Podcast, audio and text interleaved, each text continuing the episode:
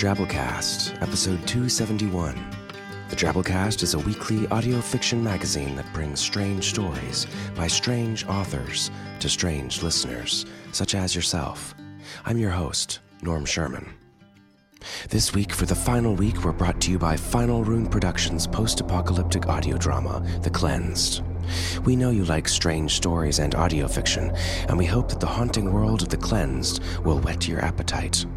This is a full cast, orchestral scored audio epic set in a human made catastrophe in the not so distant future.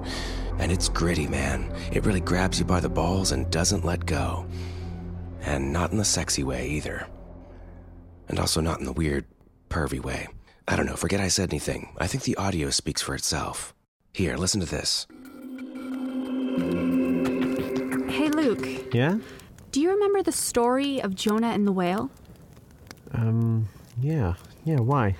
Well, that whole thing about being in the belly of the beast, Okay. that's how it felt that night. Locked in Tully's barn, with the smell of the pig manure all around me, stuffed in moldy hay, knowing that at any time he might just come back. It's okay, Maria. No, Luke. No, Luke. It's not okay. It's not okay at all.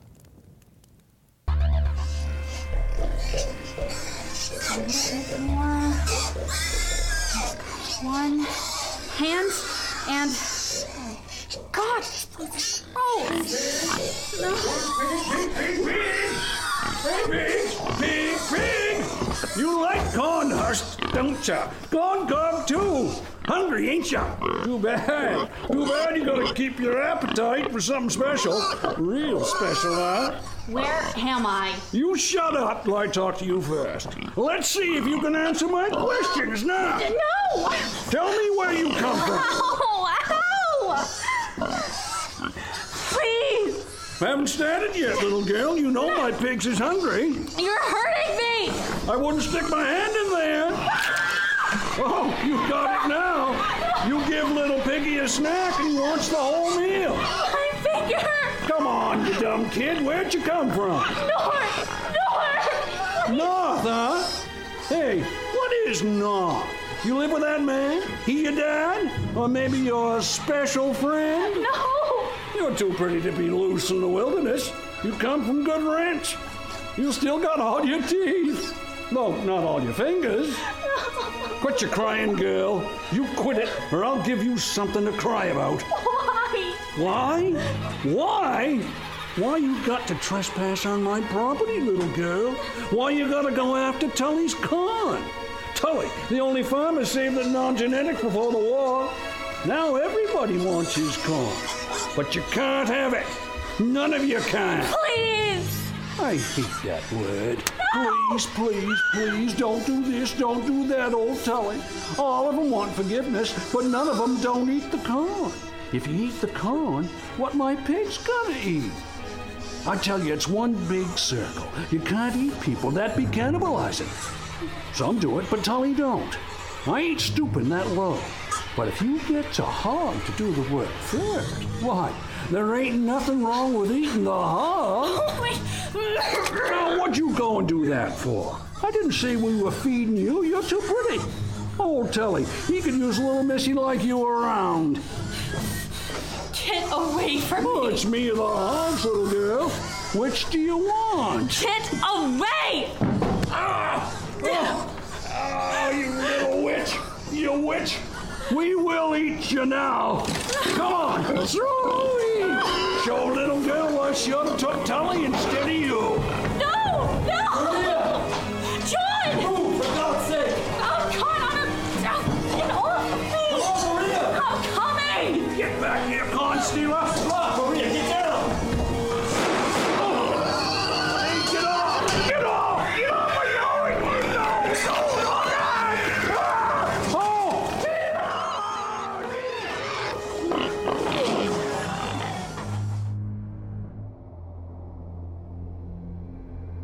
One big circle indeed.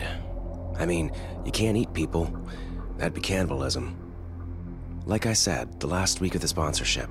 If you haven't given The Cleansed a shot yet, you should. I don't promote stuff on this show that I don't like, or that I think you won't like. TheCleansed.com forward slash Drabblecast for some awesome deals. The whole 45 minute prologue and all of episode 1 are free and uncut there. The whole box set of the show is there for sale in digital and CD, along with accompanying full color artwork. TheCleansed.com forward slash Drabblecast. All right, let's get this party started with a 100 word story. This week's Drabble comes from Jeff Johnston, and it's called Babbling Idiot. Jeff is a correctional officer from Canada who, when not listening to the Drabblecast, collects and restores old radio programs. Neat hobby. He's also quite the drabbler, too, as this is his fourth drabble produced on the show. Ted screamed in terror as his face and neck began to twist and contort. His neck bulged, then constricted, then bulged again. His jawbone cracked as muscles pushed it forward. His palate split, splaying his sinuses open. Teeth loosened and fell out. Some turned inward. New teeth grew in places that teeth should never grow. His tongue bifurcated and lengthened, then fell out. A new, grotesque parody growing in its place. The agony was excruciating. When Ted made the wish to be fluent in all languages, he should have given more thought to just how big the universe is.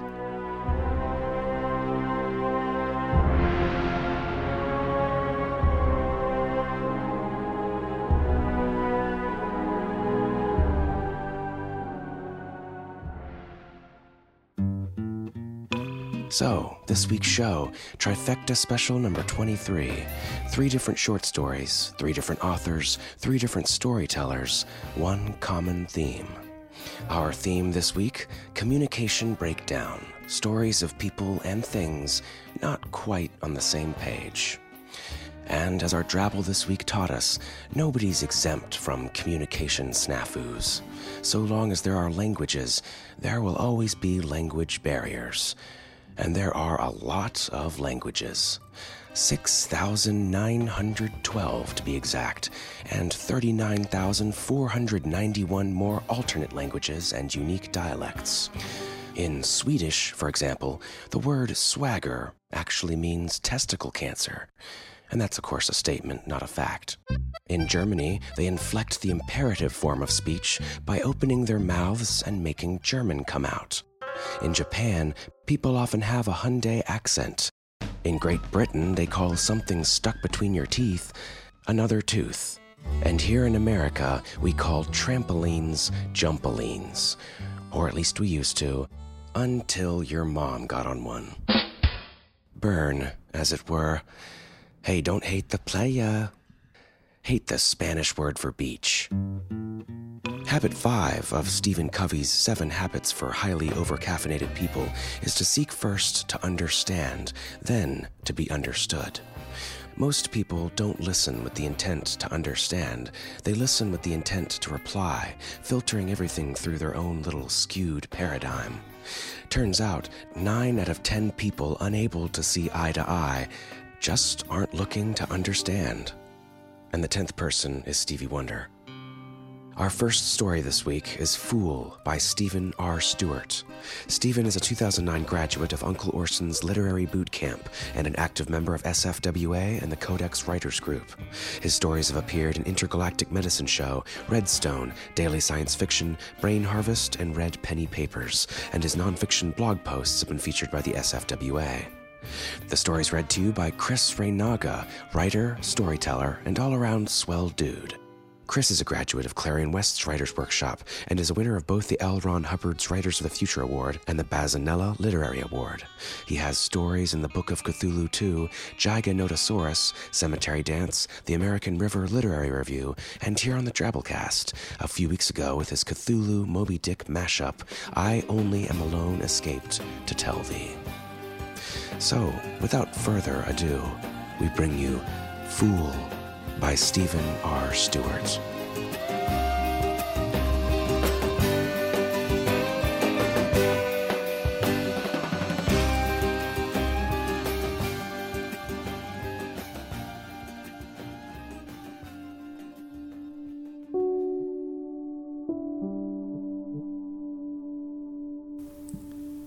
Moths dotted the back wall of the house, clinging to the faded siding in spots where the heat that escaped from indoors was strongest. The weather had grown cold, the trees were ablaze with orange, and the deadly birds were already flying their way south.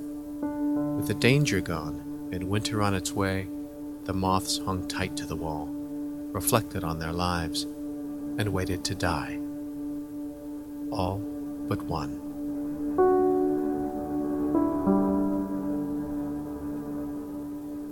You, my friend, were aptly named, said Gray. Fool didn't waste his energy getting upset. He concentrated on keeping his wings against his body. Imagined the heat inside, circulating, keeping him alive. Gray persisted. You're planning not to die, is that it? It's already been 16 days, buddy. We're only supposed to make it 15. If I were you, I'd see if I could find a desperate female and do a little last minute fertilization. It's too late for that, Broken Wing said, his small body shaking. Isn't it? I could but be wrong. Nearby, a moth fell lifelessly to the wooden deck. Fool didn't look. Gray pretended not to notice. Broken Wing stared for a long time back legs nervously combing over the crooked place on his left wing. Look around, Fool said. Even if I wanted to do that, and I don't. Broken Wing is right. It's too late. I wonder what my babies will look like, Broken Wing said. Their mom was b- beautiful. A lot like grubs, I'd bet, Gray said. They'll be beautiful, Fool said. You did good, Broken Wing. You too, Gray. Broken Wing smiled weakly. Gray looked away. It's so stupid. I'm never even going to see them, but I still love the shit out of them, you know? Another moth fell off the wall, then another. Fool wondered how many of the ones still clinging to the wall were alive, and how many were already dead. That's what kills me about this whole thing, Fool, Gray said. You're the coolest guy I know, and after this, your line just stops. When you die, you disappear. Your genetics go up in smoke. And for what? For some bird? For some pretty predator? Fool fluttered his wings once. Don't call her that. Gray fluttered back. She's an oriole, fool. They eat us. Your crush isn't going to change that. You've seen me with her, Fool said. It's not a crush. She loves me. She scares the hell out of me, Gray said.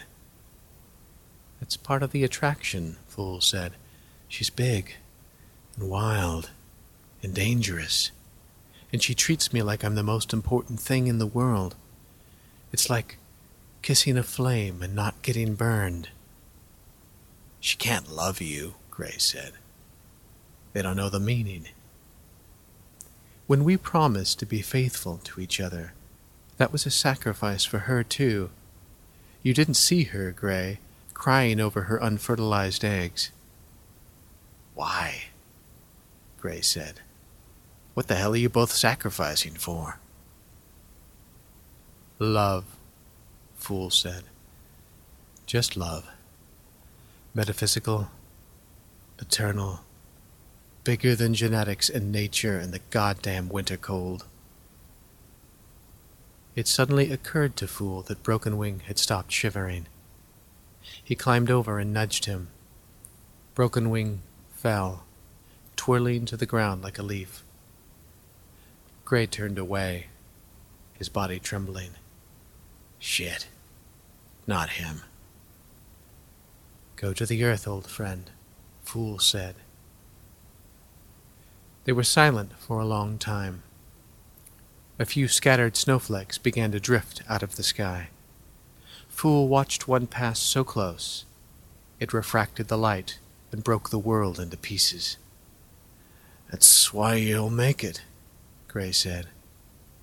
All the way through the winter and into the spring.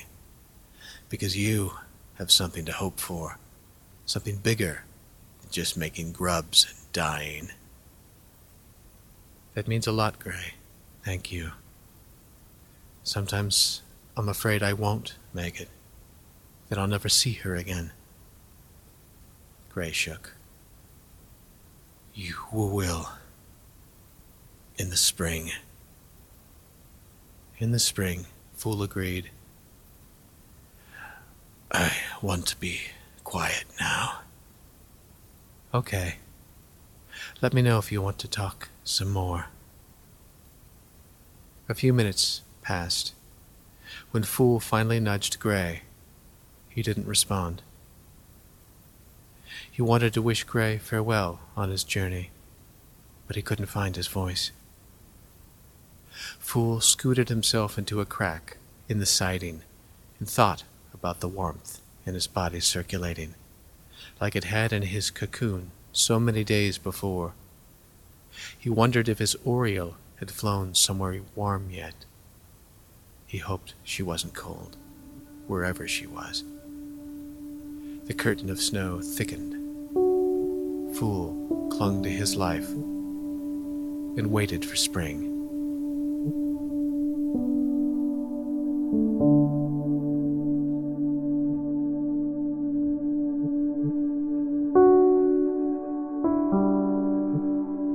Next story is The Desire of Houses by Haddayr Copley Woods.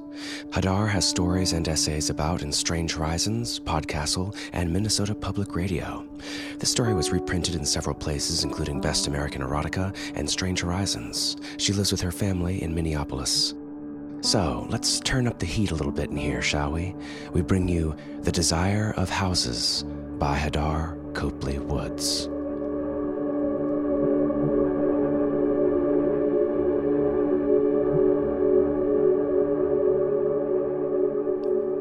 The woman's step on the stair is labored, and the cord hanging at the bottom trembles with excitement. Her hands are busy carrying laundry. She will have to turn on the light with her mouth. In the dark, to find the cord correctly, she must caress it with the tip of her pink tongue briefly, and the wicked, wicked pleasure of it more than makes up for the bite and the sharp jerk which turns on the bulb. The cord over the washing machine, the braided one, is waiting joyously for the teeth. The floor is sulking. She almost always wears shoes in the basement, and the cement lies all day in agony, listening to the first floor's boards, sighing loudly in ecstasy at the touch of her bare heels. All it can hope for in its slow, cold way is that the woman will scoop the cat boxes, squatting on her heels, after she starts a load of laundry. Today, oh, oh joy, she does. The floor is practically writhing at the smell of her. She always showers after the scooping, so her scent is thick, the tangy, rich odor. The cement feels, or maybe it's just wishful thinking, just a bit of her damp warmth. But then she is sweeping the floor, oblivious as always to the swooning house around her, ruining the floor's pleasure with the horrible scented litter that she sweeps up and tosses back in the box. She yanks open the dryer, who feels violated and then guilty for enjoying it, dumps the hot, panting shirts and shorts into a basket, and heads back upstairs, carefully turning off the lights to avoid the lecture about electricity the man will give her later if she doesn't. Even minutes later, the cords are still shaking in the darkness. She folds the clothes neatly and quickly, then smooths each piece with her hand. It's hard to say who enjoys this the most the shirts or the table she presses them upon. And then the man is knocking on the kitchen door. She opens it for him, and he growls at her to stop locking him out when he is gardening. He leaves it unlocked for a reason. The woman is getting tired of this particular topic, and instead of apologizing, snaps crisply that she has no memory of locking it, and indeed she hasn't. The house just wanted a few more precious moments alone with her. He stomps back outside, and she carefully checks that it is unlocked, even while muttering against the man under her breath. The door handle is sure it isn't his imagination that her hand lingers on the brass. The man has tracked mud on the kitchen floor, who nearly faints with joy when she notices. She looks closer at the cracked and peeling linoleum and forgoes the mop for a rag and brush. She mutters about how disgusting the floor is, how utterly, utterly filthy as her nail digs at an especially difficult spot. Yes, yes, squeaks the floor, who, like the braided cord over the washer, likes it rough. Afterwards, she heads up the stairs, which groan loudly at the feel of her toes, to take her shower. Despite its lascivious reputation, the shower couldn't care less about the woman, even as he rains fat droplets down on her breasts. The bathtub, the sole dissenter in the house, yearns for the muscular, fleshy rump of the man. He hasn't felt it in ages, as it is summer and not time for long hot baths. The man, cursing, fumbles with the kitchen door and has to find his key with dirt encrusted fingers deep in his pockets.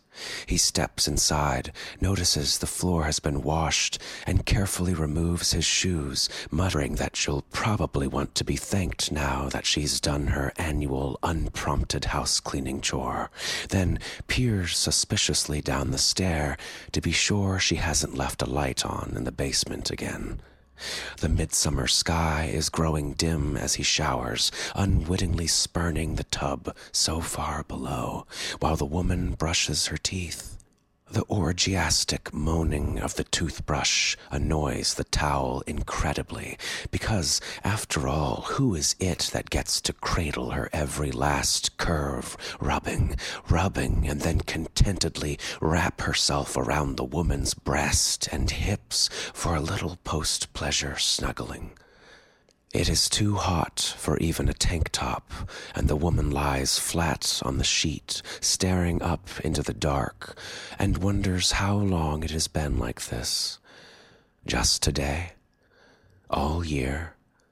She hasn't felt so awkward, angry, unlovable, and unloving since junior high. She feels flabby, flat chested, gray, and wrinkled. The man, annoyed as he is with the woman, sees the curve of her thigh in the light from the window and slides in next to her, giving it a tentative caress. He spent all morning with his eyes on the game, grunting once noncommittally when she had asked if it was her turn to do the laundry. And after lunch, he had flat out refused to dance with her when a slow waltz came on the radio. He didn't feel like it, he said. She swats him away as she would a fly. The ceiling fan stares down in utter loathing at the man who sighs and rolls away from the woman. If she was mine, thinks the fan, oh, how I would waltz with her. Around and around and around.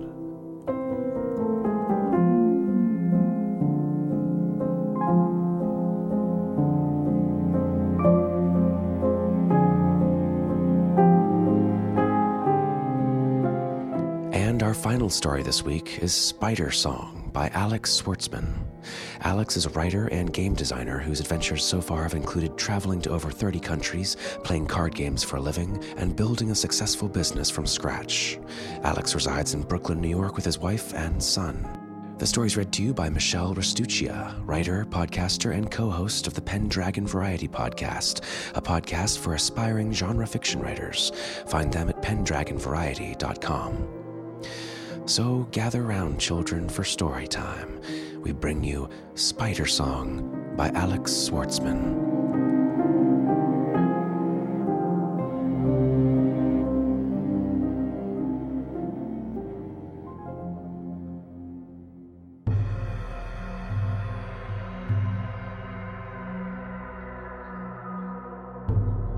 We listen to the spider song. The spiders are far away, just at the edge of our senses, whispering a haunting and beautiful melody into our minds.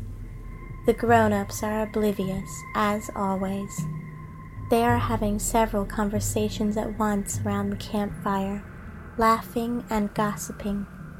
It's a nuisance because we can't enjoy the spider song nearly as well not with all the distraction. We use a reliable trick. We have Sheila ask for a story.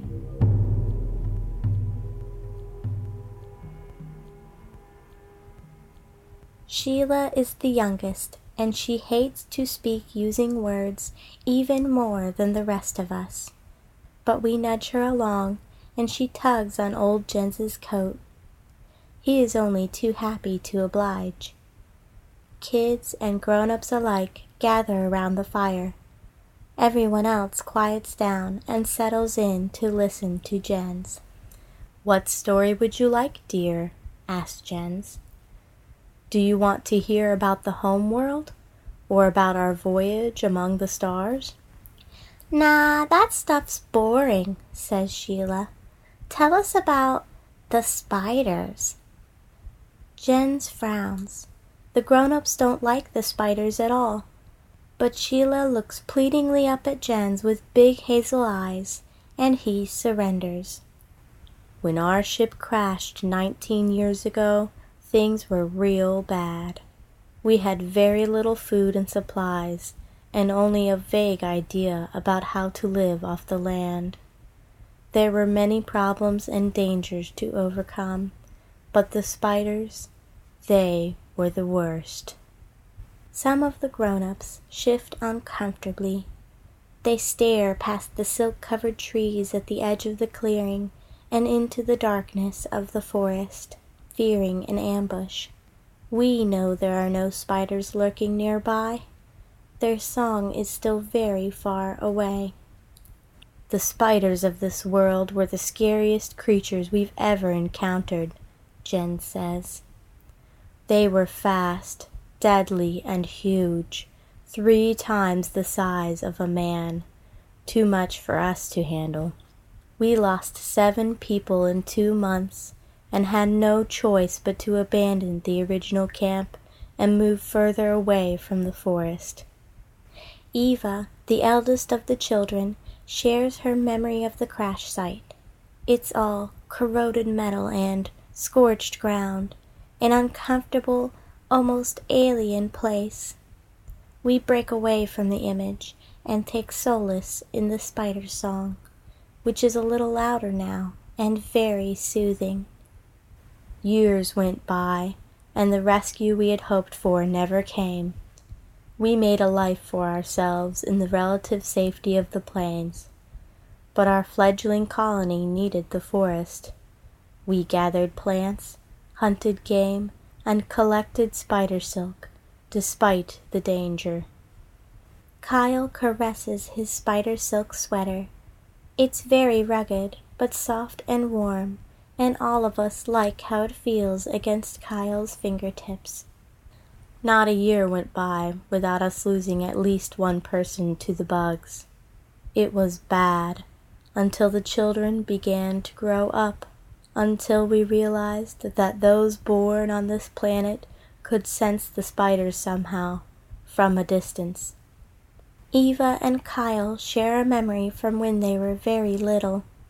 In it, they walk past the silk covered trees to fill a bucket of water from the nearby lake. Suddenly, a spider emerges, far from the deep forest its kind inhabits. Eva and Kyle are terrified. The spider looms over them, but it doesn't attack. Instead, it prods and probes at their thoughts. Then it fills their heads with music. Fear evaporates. They are mesmerized by the melody. Clumsily, the children sing back. For several minutes, the spider listens patiently to their attempts and then retreats gracefully toward the trees. Jens pats Sheila on the head. We don't know what it is that makes you kids born on this world different, but we are thankful anyhow. This is why we bring kids on every hunting trip now. You can tell us when the spiders are coming. We haven't lost a single person in the last few years. Safe and comfortable by the fire, the grown ups are nodding off. Jens continues to tell stories but they are only noise. We listen to the spider song. It is loud now, a chorus from many spiders who are gathering, dozens of them, drawing nearer and surrounding the camp. The spiders are aware of us, and we of them. We aren't afraid. We are both of this world, the spiders and us. Just like the spiders, we are a hive, able to share thoughts and emotions and be close with each other in a way our parents could never understand.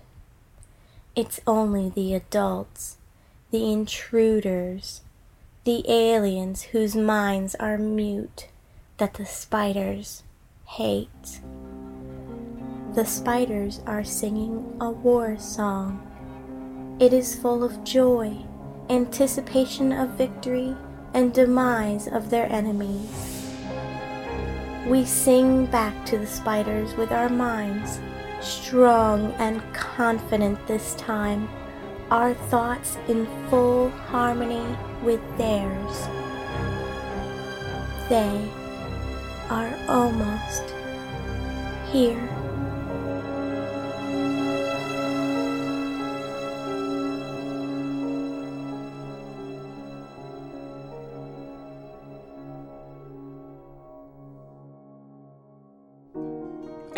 Was our trifecta. Hope you enjoyed. Oh, yeah, plenty of good stories packed in this episode, huh?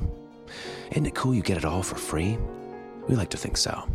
But if you happen to be in front of a computer or a smartphone or multi-vac at the moment, consider dropping us a donation via the credit card slash PayPal links over at drabblecast.org. If you want to be awesome, you can show us some love and help out. You'll see a little donate to the Drabblecast section to the right of the page. Your support goes directly into fueling the engines of this publication, paying authors professional rates for their work, licensing music, all sorts of groovy stuff. We really appreciate it. All right, moving on to our 100 character story winner this week, Jay Mariah, with this one. Using the Weight Watchers food tracker is so frustrating. Gingerbread, 7 points per serving. Child, not even listed.